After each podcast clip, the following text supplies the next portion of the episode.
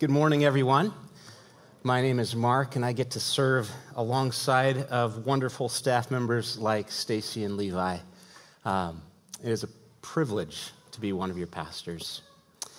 Well, we're in a new year, and in a new year, we're in a new sermon series through the Old Testament book of Daniel, as, as Levi just, just mentioned.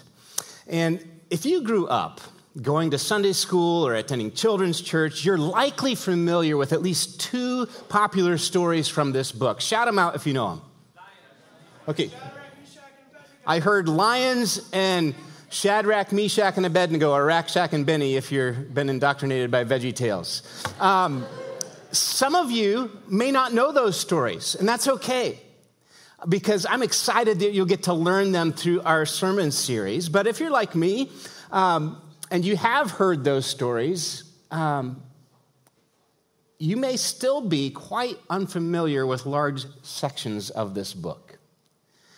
You know, the um, first part of the book, the first six chapters, are, are, beautiful narratives. They contain beautiful narratives, and they're fairly easy to understand, fairly easy to grasp, and we teach them to kids.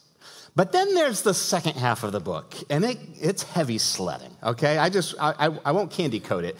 It, it's difficult. It's, it's called apocalyptic literature. It contains dreams and visions and prophecies about the future. It's confusing. You're like, what is on earth does this mean? Well, Lord willing, we are going to walk through all 12 chapters of this book. And as we do, we're going to discover that both distinct sections, the easy to understand part and the confusing part, all work together to communicate one unified theme.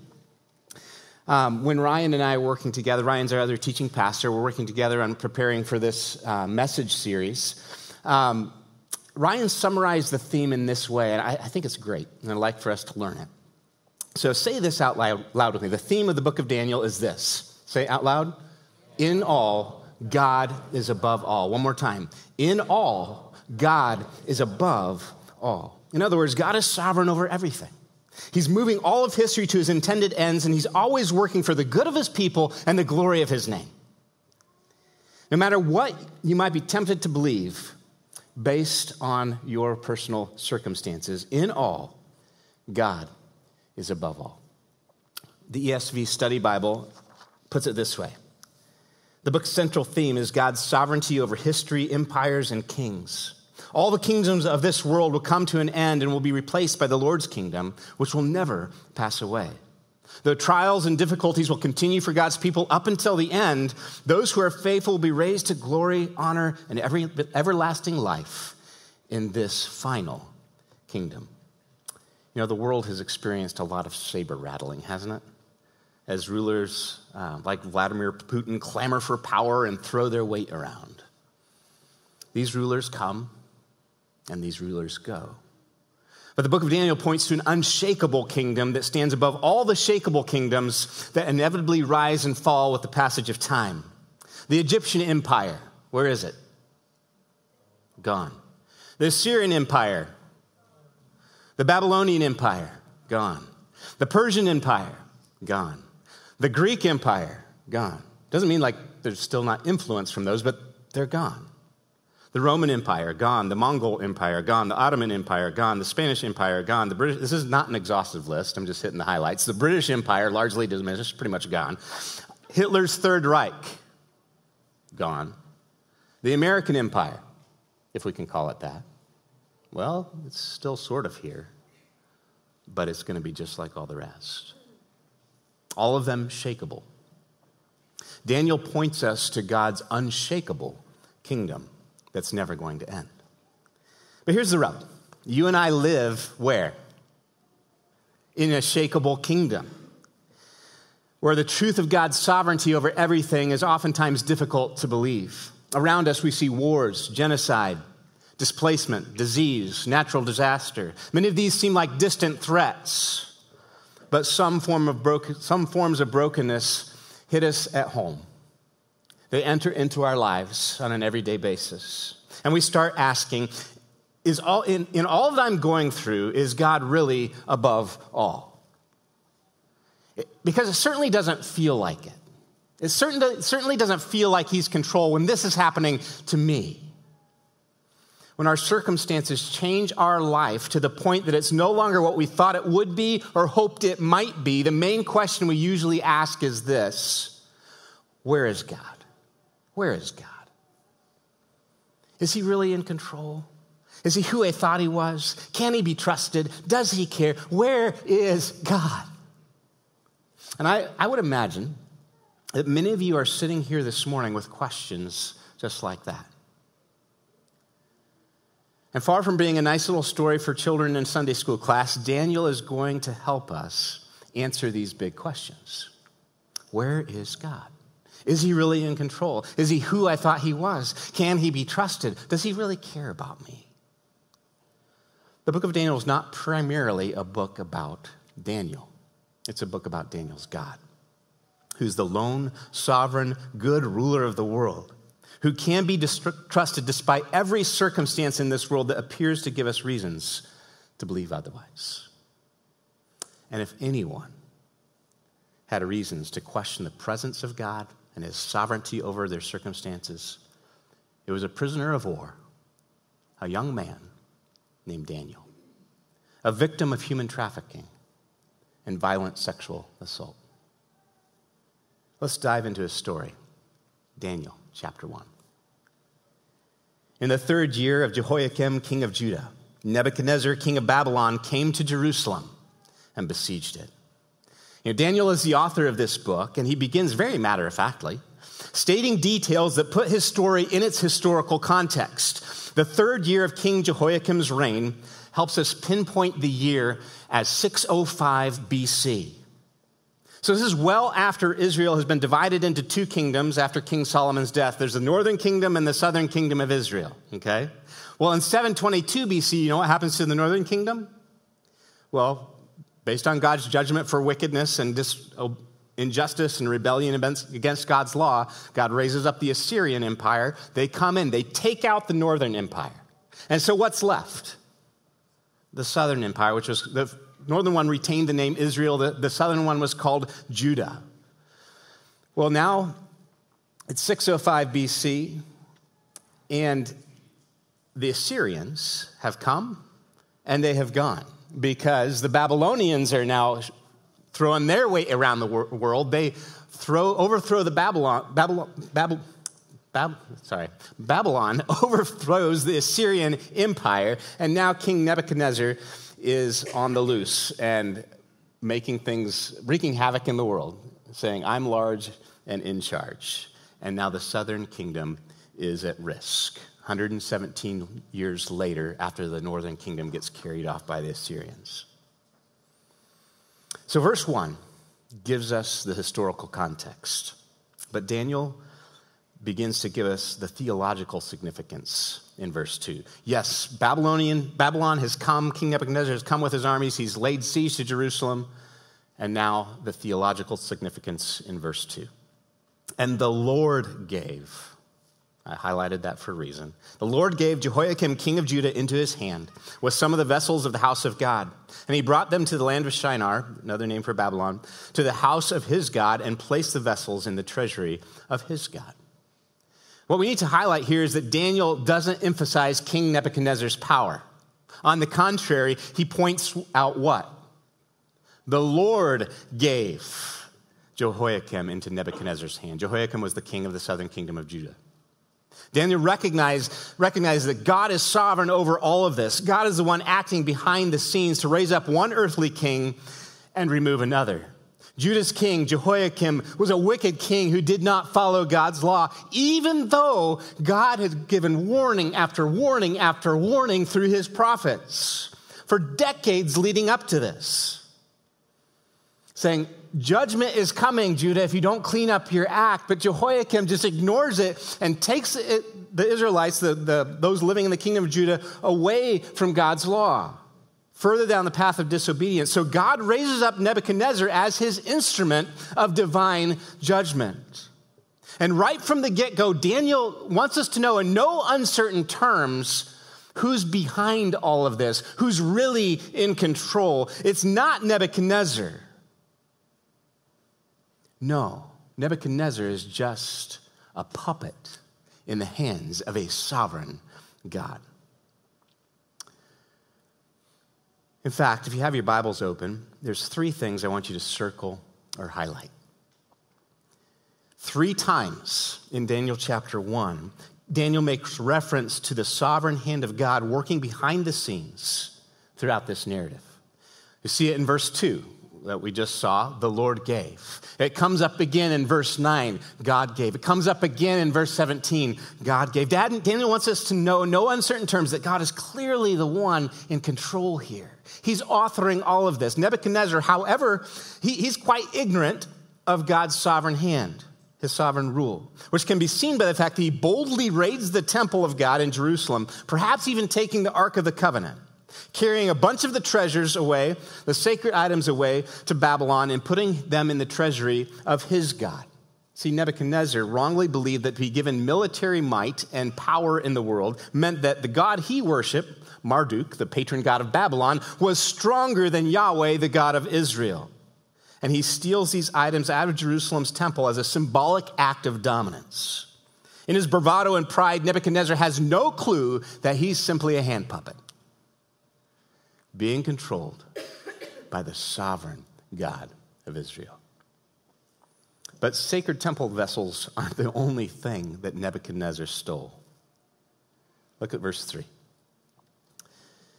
Then the king commanded Ashpenaz, his chief eunuch, to bring some of the people of Israel, both of the royal family and of the nobility, youths without blemish, of good appearance, and skillful in all wisdom, endowed with knowledge, understanding, learning, and competent to stand in the king's palace, and to teach them the literature and language of the Chaldeans. Chaldeans is just another name for Babylonians. Now, it's easy to read this passage and miss the shocking reality of what's really going on here. Today, we would put three labels on this human trafficking, violent sexual assault, and coerced cultural assimilation. Nebuchadnezzar kidnaps the best and brightest teenagers in Jerusalem, royal family members, young men who might have been in line for the, to be the next king, probably 14, 15 years old. He rips them away from their homes and families, marches them 700 miles away to Babylon which is in modern day Iraq, likely in shackles the entire way. This would have been a horrific journey, all under oversight of who? The chief eunuch. Some of you are like, what's a eunuch? I won't candy coat it. A eunuch is a castrated male slave who served in the king's palace. Ancient pagan kings didn't want anyone challenging their dominance or messing with their harems, so they would castrate all their male slaves. It was just common practice in that day. And if Daniel and his friends are put under the charge of the chief eunuch to stand in the king's palace, guess what? The text is strongly implying here that not only were they forcibly kidnapped and enslaved, they were castrated and made eunuchs as well. Now put yourself in Daniel's shoes. I don't know about you, but I'd definitely be thinking at this point as I'm in shackles, being torn away from my home, everything that I know in life, marching 700 miles to a foreign country that's totally unfamiliar, being violated in ways I never thought possible. I'd be thinking, where is God? Does he care? Does he even see me? Does he even know? Is he even real? Where are you, God? So, how on earth was Daniel able to see God's sovereign hand in all of this while he's going through it, while he's going through such horrific circumstances? How is he able to hold on to his faith? Well, being part of the royal family, Daniel was well educated. And although I can't prove it, being well educated meant that he likely knew his Old Testament well. He had likely studied the scroll of Isaiah that was written over 100 years earlier through the hand of the prophet.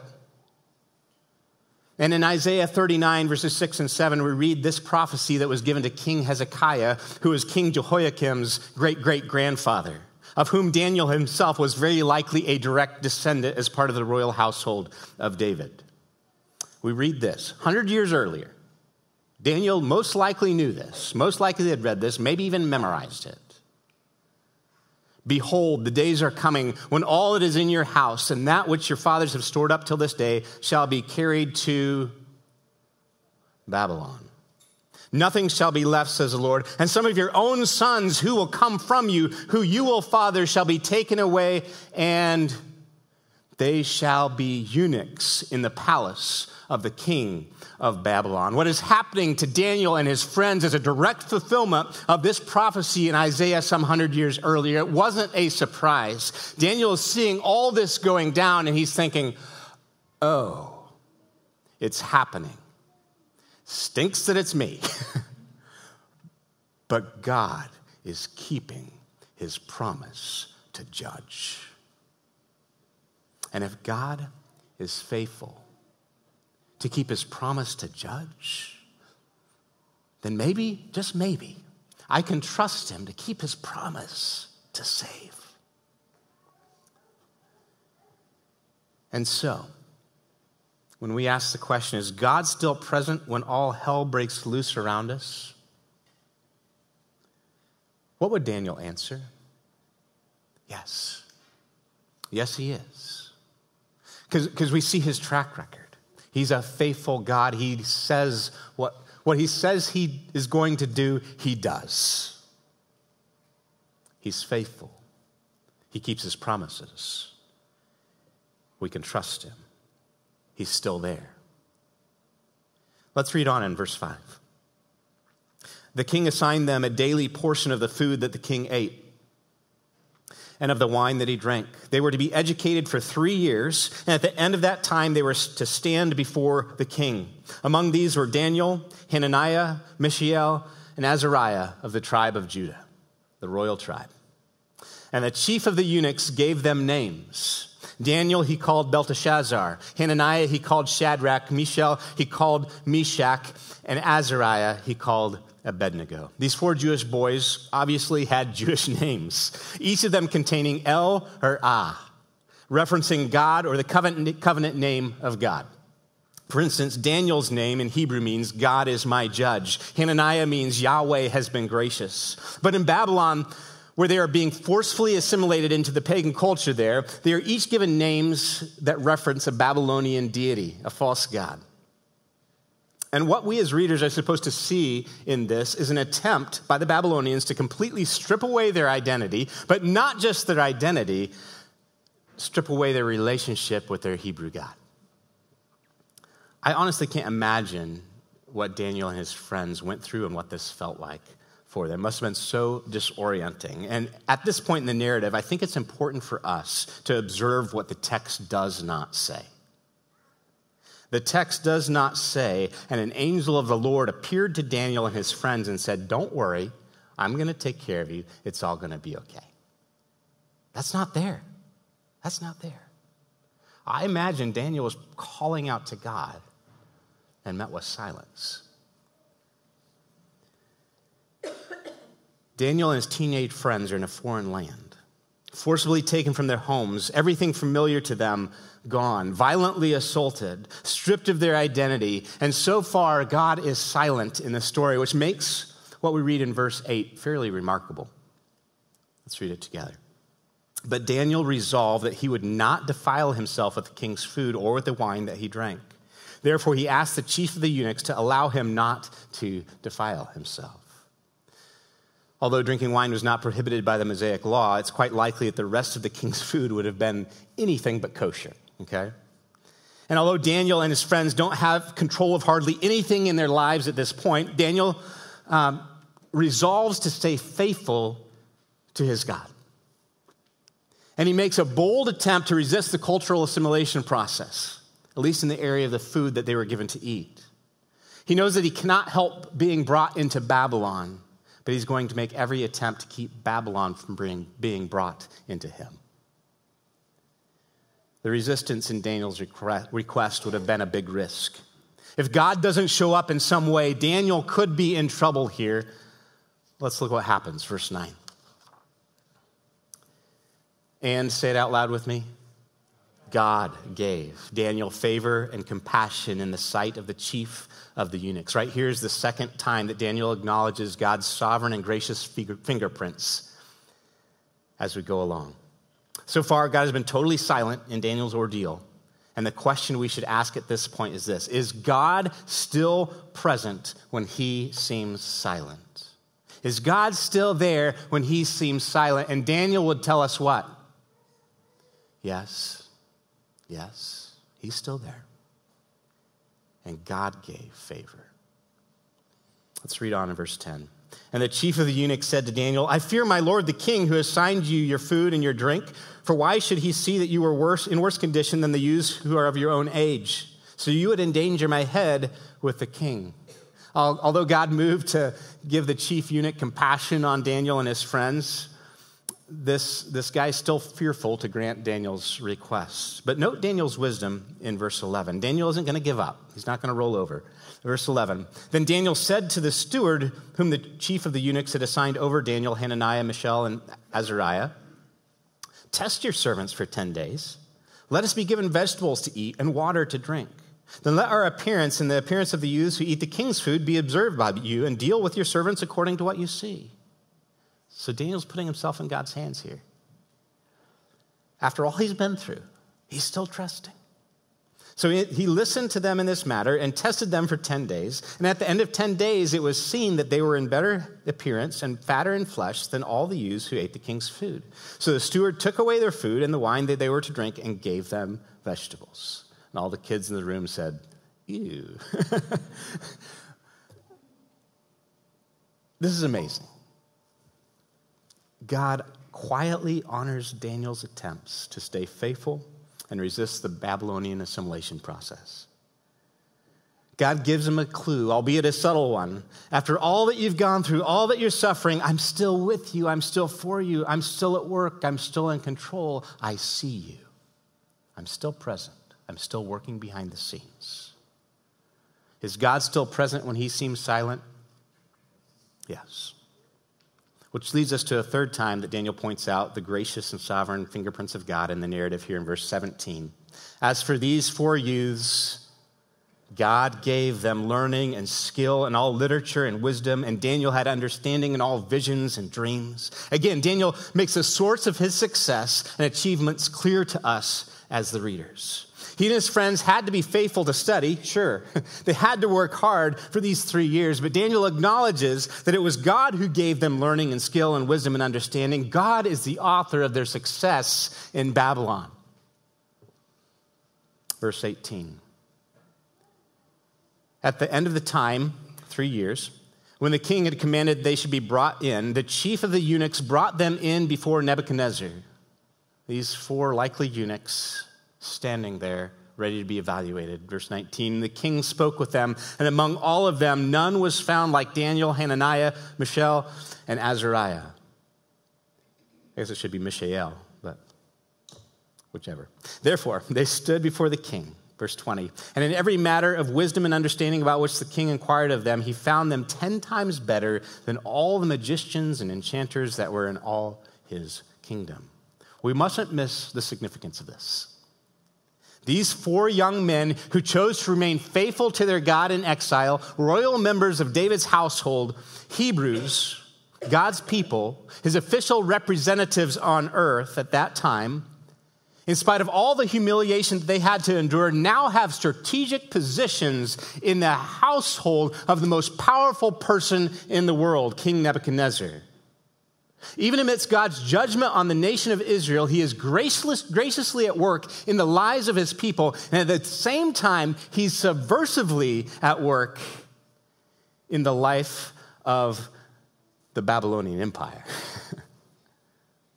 and its fate, who he's merely using as a hand puppet for his purposes. Is God absent? No. Did God make a mistake? No. Is God out of control? No. Is God unfaithful to his people? No. On the contrary, is God faithful to his people in exile? Is God sovereign over their circumstances? You can say it.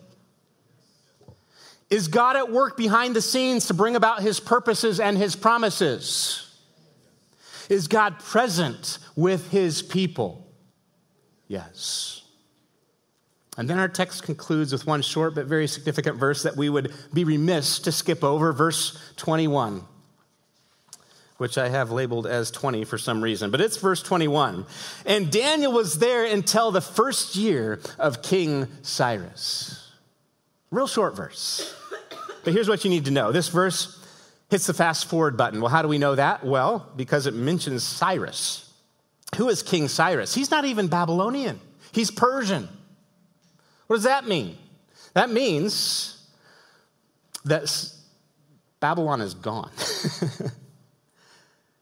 Cyrus was the Persian king who conquered the Babylonian Empire 66 years later in 539 BC. This verse is small, but its implications are huge. First, this in, seemingly insignificant teenage boy from Jerusalem named Daniel outlasted the powerful Babylonian Empire. Mighty Babylon has fallen, but God's faithful servant still stands.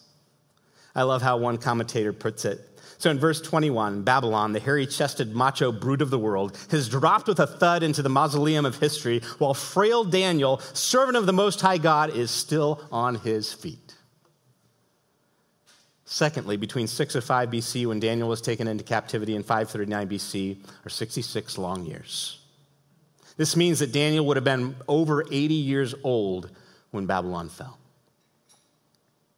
I would imagine that throughout those 66 years, Daniel dreamed of home.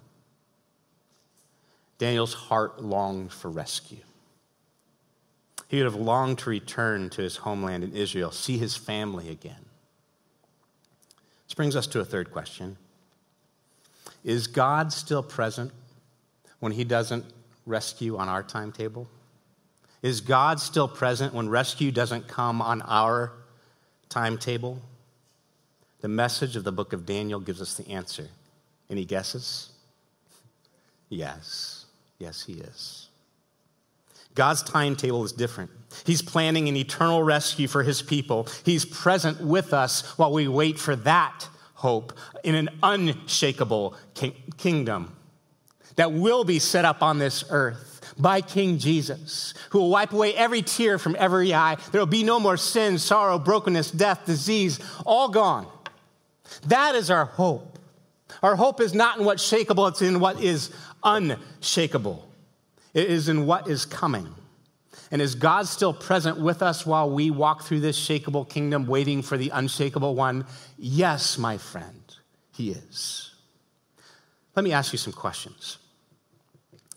Are the circumstances of your life different than what you had hoped they would be? Does God seem silent in the midst of your pain? Does what you perceive as rescue from Him seem like it will never come? If you can say yes to any of those questions, you're in good company. And let me ask you another Will you trust God anyway? Will you trust God anyway? Will you trust the one who, in all, is above all? Will you trust God anyway? As the worship team makes their way back to the stage, I want to share one of my favorite passages of Scripture Proverbs 3 5 and 6. It says this Trust in the Lord. Let's read this together. Trust in the Lord with all your heart. Do not lean on your own understanding. In all your ways, acknowledge him, and he will make your paths straight. All your ways, acknowledge him. God, you're God, and I'm not. I'm not in control, but you are. I trust that you're going to make straight my paths. This passage doesn't promise that God will make our paths smooth, does it? It's a bumpy ride in a fallen world. I, not, we can all acknowledge that. But it does promise us that God will put us right where He wants us to be for our ultimate good and His ultimate glory. Will you trust God anyway? Whatever it is that you're walking through right now, will you, like Daniel, put your hope in an unshakable kingdom that's coming? And will you trust the God who walks with you through this shakable one? He's not absent in your pain, He's not callous to your prayers. He hears you, He sees you, He loves you. And my friend, He's with you. Father, thank you for Daniel's story. And as we dive into it in coming weeks, speak to our hearts through it. Remind us of your sovereignty over all things. And stir in our hearts a hope and a desire and a longing for the unshakable kingdom that's coming. Our hearts get so wrapped up in the shakable one that's already here, the one that comes and goes with the passage of time. But we have a promise, we have an inheritance as your sons and daughters, sons and daughters of the King in a kingdom that's coming. Tune our hearts towards that. Remind us of your goodness and your faithfulness to us because we know the end of the story amidst all the crap that we're living through right now. Hold our hand. Help us to feel and see your presence when it's hard to feel and see. Amen.